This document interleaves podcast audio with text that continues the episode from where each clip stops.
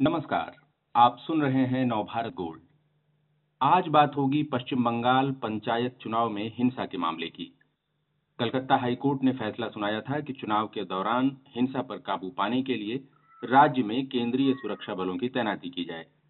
इसके खिलाफ supreme court में अपील की गई। सुप्रीम कोर्ट ने याचिका खारिज कर दी। इस तरह की तनातनी केवल इस बार की बात नहीं है। बंगाल में जब भी चुनाव होता है, बड़े पैमाने पर हिंसा होती है। इसकी क्या वजह है, इस पर बात करेंगे डॉक्टर आनंद प्रधान से, जो दिल्ली में भारतीय जनसंचार संस्थान में प्रोफेसर हैं और सामाजिक राजनीतिक विषयों पर गहरी नज़र रखते हैं। डॉक्टर प्रधान, पंचायत चुनाव में पर्चे दाखिल करने के दौरान टीएमसी और विपक्ष के कार्यकर्ताओं के बीच कई जगहों पर मारपीट हुई। लोगों को पर्चा दाखिल करने से रोका गया। 2018 के पंचायत चुनाव में भी ऐसी हिंसा हुई थी और तब करीब 34 प्रतिशत सीटों पर टीएमसी निर्विरोध जीत गई थी। बंगाल में इस तरह की सिचुएशन हिंसा की बार बार क्यों बनती है? दरअसल, बंगाल में और पूरे भारत में चुनावी राजनीति में हिंसा कोई नई बात नहीं है। लेकिन बंगाल के साथ एक खास बात यह है कि आपको याद होगा कि बंगाल और बिहार एक जमाने में चुनावी हिंसा के लिए पूरे देश में जाने जाते थे। बंगाल के साथ खास बात यह है कि उसके कई सामाजिक, राजनीतिक, आर्थिक कारण हैं। बंगाल दरअसल आप भारत के सभी राज्यों में देखें तो राजनीतिक रूप से सबसे ज़्यादा जागरूक राज्य रहा है। आज़ादी की लड़ाई के दौरान भी और उसके बाद भी। एक तरह से वहाँ पार्टी पॉलिटिक्स, यानी कि जो आइडियोलॉजिकल लाइन पर राजनीति होती है वो बहुत मज़बूत रही है। और खास करके उसमें अगर आप देखें तो साठ, सत्तर के दशक के बाद जब कांग्रेस के डोमिनेशन को राज्य में सीपीएम ने, मार्क्सवादी कम्युनिस्ट पार्टी ने चुनौती देनी शुरू की, तब से हिंसा बढ़ने लगी। और जब सीपीएम सत्ता में आ गई सत्तर के दशक में तो सीपीएम ने पूरे राज्य में चौतीस साल तक राज्य किया। और इस दौरान पूरे पश्चिम बंगाल में आप यूँ कह सकते हैं कि एक पार्टी स्टेट बना लिया, जहाँ एक तरह से कोई हिम्मत नहीं कर सकता था उनके डोमिनेशन को चुनौती देने का। और इस सब का असर ये हुआ कि धीरे धीरे वहाँ उनकी जिसको वो कहते हैं खास राजनीति विज्ञान में टर्म यूज़ होता है, पार्टी स्टेट। तो एक तरह से वहाँ जो स्टेट था, यानी स्टेट की मशीनरी थी, पुलिस थी सिविल एडमिनिस्ट्रेशन था, वो सब पार्टी के एक तरह से अधीन आ गए।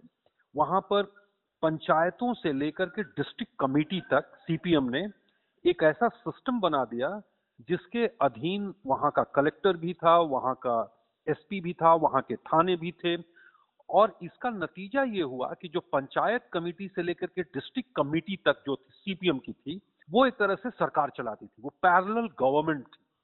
और कोई अब ज़ाहिर है कि जब आपकी पंचायत समिति और डिस्ट्रिक्ट कमेटी पार्टी की सरकार चला रही हो उसके आदेश को थाने का दरोगा भी मान रहा है उसके आदेश को एसपी भी मान रहे हैं डीएम भी मान रहे हैं तो उसकी ताकत बहुत ज़्यादा बढ़ गई। और नतीजा ये हुआ कि जब उसको चुनौती देने की कोशिश शुरू की कांग्रेस ने और बाद में कांग्रेस में विभाजन के बाद जिस तरह से ममता बनर्जी का उभार हुआ तो नतीजा ये था कि उसमें वायलेंस होना ही था। और वायलेंस उसके कारण बहुत बड़ा और सीपीएम ने एक तरह से अपने चौंतीस साल के शासन को इस रूप, तरह से बना करके रखा कि वो वायलेंस पर ही आधारित था। एक तरह से उसमें वायलेंस की बहुत बड़ी रोल थी। दूसरा, आप बंगाल जो है वो बहुत ज़्यादा पॉपुलेटेड स्टेट है। यानी वहाँ पर जनसंख्या का घनत्व तो बहुत ज़्यादा है और उसमें गरीबी भी बहुत है, बेरोजगारी भी बहुत है और इन सब कारणों से एक तरह से वहाँ ऐसी स्थिति बन जाती है कि रिसोर्सेस को लेकर के हिंसा बहुत होती है और इन सब वजहों से बंगाल में हम अन्य राज्यों की तुलना में ज़्यादा हिंसा देखते हैं। जी। आपने कहा कि सीपीएम ने एक तरह से वहाँ पे अपना एक पार्टी स्टेट का स्ट्रक्चर वहाँ खड़ा कर लिया था। उस दौरान डॉक्टर प्रधान उस दौरान वहाँ भूमि सुधार लागू करने किए गए। वहाँ पर लोकल गवर्नमेंट जो निचले गाँव स्तर की जो जो शासन प्रणाली है, उसको भी बाकी देश के मुकाबले जो है थोड़ा बेहतर ढंग से स्थापित किया गया। लेफ़्ट लेकिन जो है 2011 में बंगाल की सत्ता से बाहर हो गया, जो आपने ज़िक्र किया कि तृणमूल कांग्रेस आई, तृणमूल अब सत्ता में है। बीजेपी वहाँ मुख्य विपक्ष की भूमिका में है। लेफ़्ट वहाँ अब इन दोनों के सामने निचले दर्जे पर है। अब वहाँ क्यों इस तरह की हिंसा हो रही है? हुआ ये कि जो सत्ता का हस्तांतरण हुआ लेफ़्ट से तृणमूल की तरफ़ तो उसमें ऐसा नहीं हुआ कि राज्य की संरचना में बदलाव हुआ। एक तरह से जो चौतीस साल के शासन में आपने बिल्कुल ठीक कहा कि शुरुआती पंद्रह बीस सालों में सीपीएम ने वहाँ बहुत प्रोग्रेसिव रोल प्ले किया। एक तरह से लोगों के हाथ में सत्ता दी, ग्राम पंचायतों तक सत्ता पहुँची। एक तरह से सत्ता का विकेंद्रीकरण हुआ ऑपरेशन बरगा चला, भूमि सुधार हुआ, लोगों के हाथ में एक तरह से वास्तविक सत्ता पहुँची। लेकिन चौतीस सालों के शासन में धीरे धीरे पंचायत समितियाँ और डिस्ट्रिक्ट कमेटी में जो गुंडे थे लोकल दलाल थे, वो सब भरने लगे और वो नेतृत्व में भी आने लगे। और जो वो वहाँ एक सिस्टम बना, दादागिरी का जिसके ज़रिए वो कंट्रोल करने लगे रिसोर्सेज को और पंचायतों को, जब तृणमूल वहाँ पर उसको परास्त करके आई तो एक तरह से तृणमूल में ही वो सारे एलिमेंट्स जो कल तक सीपीएम में थे, वो तृणमूल में आ गए। और वो वायलेंस का जो एक मैकेनिज्म और स्टेट के साथ जोड़ करके बनाया था मशीनरी वो कंटिन्यू करती गई।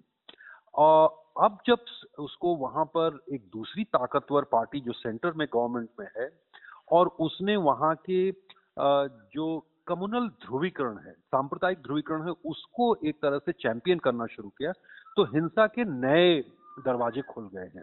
अब एक तरह से जो जो लोग भी एक सीपीएम में बच गए थे और जिनको बहुत मार पड़ी थी टीएमसी के आने के बाद, वो उसमें से बहुत सारे लोग एक तरह से बीजेपी की तरफ़ चले गए। ये कहते हुए कि आज पश्चिम बंगाल में टीएमसी का मुकाबला बीजेपी ही कर सकती है, क्योंकि केंद्र में उनकी सरकार है, उनके पास रिसोर्सेज हैं।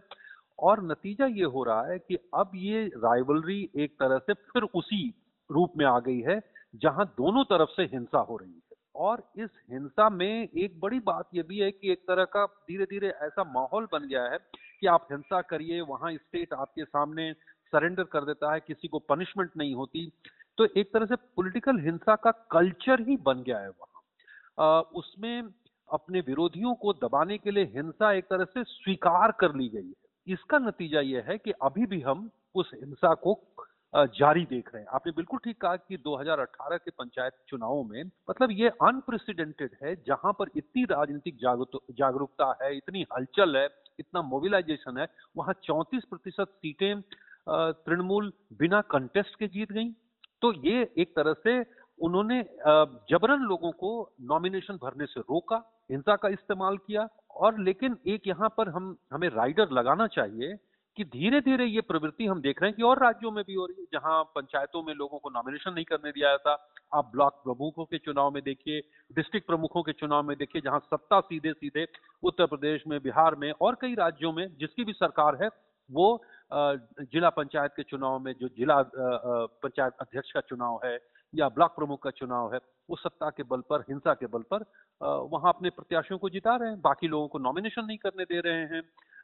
इस तरह की घटनाएँ हो रही हैं। जी। आपने बंगाल के अपने जो स्पेशल वहाँ का पॉलिटिकल कल्चर है, उसकी बात की। वहाँ चुनावी हिंसा ज़्यादा होती है, डॉक्टर प्रधान, लेकिन मतदान का जो प्रतिशत है, वो भी दूसरे राज्यों से ज़्यादा ही रहता है। चाहे वो लोकसभा चुनाव हो या विधानसभा चुनाव, इस पैराडॉक्स को कैसे देख रहे हैं आप? उसकी वजह मैंने जैसा कहा कि वहाँ राजनीतिकरण बहुत ज़्यादा हुआ है और चूँकि पार्टी पॉलिटिक्स है, आइडियोलॉजिकल पॉलिटिक्स है, इसकी वजह से लोगों में मोबिलाइजेशन भी ज़्यादा है। यानी कि लोग एक तरह से जब लोगों का राजनीतिकरण होता है तो मोबिलाइजेशन भी होता है और उनको लगता है कि अगर हमारा पंचायत में, विधानसभा में, लोकसभा में हमारे प्रतिनिधि होंगे तो रिसोर्सेज पर जो कंट्रोल का झगड़ा है, क्योंकि वहाँ गरीबी जिस तरह की है जिस तरह की बेरोजगारी है, जिस तरह का उद्योगों का उस तरह से विकास नहीं हुआ है तो नतीजा यह है कि जो स्टेट से, यानी कि बैंक ब्लॉक के ज़रिए आने वाला पैसा है, विकास का और बाकी चीज़ों का उस पैसे को कैसे कंट्रोल किया जाए, इसको लेकर के झगड़ा है। और उसमें हर वर्ग को लगता है वहाँ पर कि अगर हमारा प्रतिनिधि चुनाव नहीं जीता तो यह हमारे हाथ से निकल जाएगा और जिसके हाथ में जाएगा, वो शायद उसमें हमको हिस्सा न मिले। तो इसलिए एक तरह से वहाँ बहुत ज़्यादा मोबिलाइजेशन भी है पॉलिटिकल मोबिलाइजेशन है आइडियोलॉजिकल मोबिलाइजेशन है। तो इन दोनों कारणों से पॉलिटिकल और आइडियोलॉजिकल मोबिलाइजेशन के कारण वहाँ वोटिंग परसेंटेज भी कई राज्यों की तुलना में ज़्यादा है। जी। सुप्रीम कोर्ट ने जो ये कहा, याचिका खारिज की और कहा कि पश्चिम बंगाल के पंचायत चुनाव में केंद्रीय सुरक्षा बल की तैनाती ज़रूरी है। साथ में ये भी कहा कि चुनाव कराने का मतलब ये नहीं है कि हिंसा का लाइसेंस मिल गया है। ये जो चुनावी हिंसा है, ये ना हो, ये तो राज्य की सरकारी मशीनरी की ज़िम्मेदारी है, डॉक्टर प्रधान। इसके अलावा जो आप पॉलिटिकल अवेयरनेस और मोबिलाइजेशन इसकी बात करें तो अब ये हिंसा कैसे रुक सकती है, घट सकती है? बाकी राज्यों में एक इतिहास आपने बताया। पिछला जब कांग्रेस की सरकार थी फिर वाम दलों की सरकार आई फिर उसके बाद टीएमसी की सरकार आई बीच में सिद्धार्थ शंकर रे की जो फर्जी एनकाउंटर्स वाली सरकार थी। तो वो चीज़ें जो पीछे चली गई दूसरे राज्यों में चुनाव जो है वो अब कमोबेश शांतिपूर्ण तरीके से होते हैं। यहाँ कैसे ही हो सकता है? क्या किया जाए?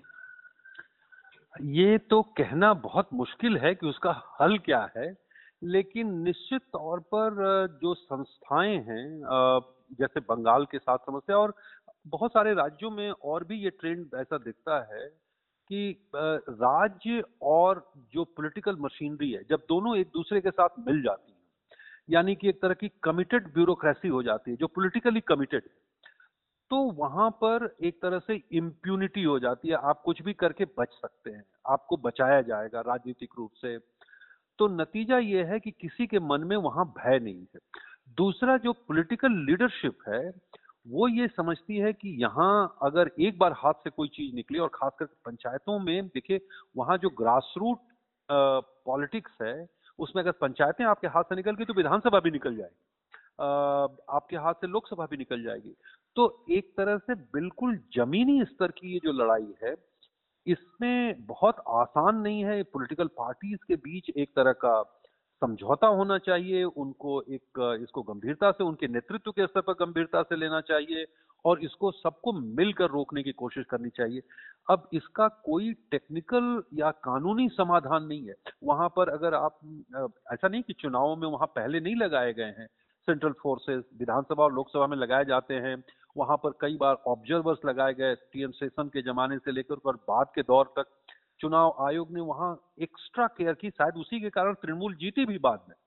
लेकिन मैं ये समझता हूँ कि वहाँ जो पॉलिटिकल वायलेंस का कल्चर है, इस कल्चर को तो पॉलिटिकली जब सभी पार्टियाँ वहाँ जो कंटेस्टेंट हैं, उनके बीच एक एग्रीमेंट हो। और जो पब्लिक है, वो भी इसको, इस तरह की पॉलिटिक्स को नकारना शुरू करे। और तीसरी चीज़ ये है कि जब वहाँ समाज में एक तरह का धीरे धीरे जैसे कहते हैं ना कि जब लड़ाइयाँ शुरू होती हैं, सामाजिक रूप से जो अलग अलग समूह हैं, उनके बीच एक धीरे धीरे स्थिरता आ जाती है ताकत के स्तर पर। वो जब तक नहीं आएगी, तब तक हिंसा वहाँ नहीं रुक पाएगी। अभी भी वहाँ एक तरह के सामाजिक स्ट्रक्चर में वो बैलेंस नहीं आ पाया जो कई राज्यों में आ गया। जैसे बिहार में भी जब दलितों ने, पिछड़ों ने चुनौती दी सवर्ण वर्चस्व को, जो आइडेंटिटी पॉलिटिक्स है। तो जब वो एक तरह का लेवल हो गया, वहाँ पर दोनों के सत्ता के बीच एक तरह से संतुलन हो गया और सवर्णों ने उस उभार को स्वीकार कर लिया, तब वहाँ एक तरह की शांति आ गई। वो हिंसा अब रुक चुकी बंगाल में भी इस तरह का एक बराबरी का स्तर आना और उसकी स्वीकृति मिल जाने के पहले मुझे लगता है हिंसा कोई टेक्निकल तरीके से या कानूनी रूप से या वहाँ सेंट्रल फोर्सेज लगा करके रोकना शायद उतना आसान या आ, आ, मतलब उसका कोई मुकम्मल समाधान शायद नहीं है। जी इस बार राज्य में करीब तिहत्तर हज़ार पंचायत प्रतिनिधि चुने जाने हैं। उम्मीद की जाए कि हिंसा कम से कम होगी और लोग अपने मताधिकार का प्रयोग कर सकेंगे। डॉक्टर प्रधान आपने इस विषय पर विस्तार से जानकारी दी। धन्यवाद आपका।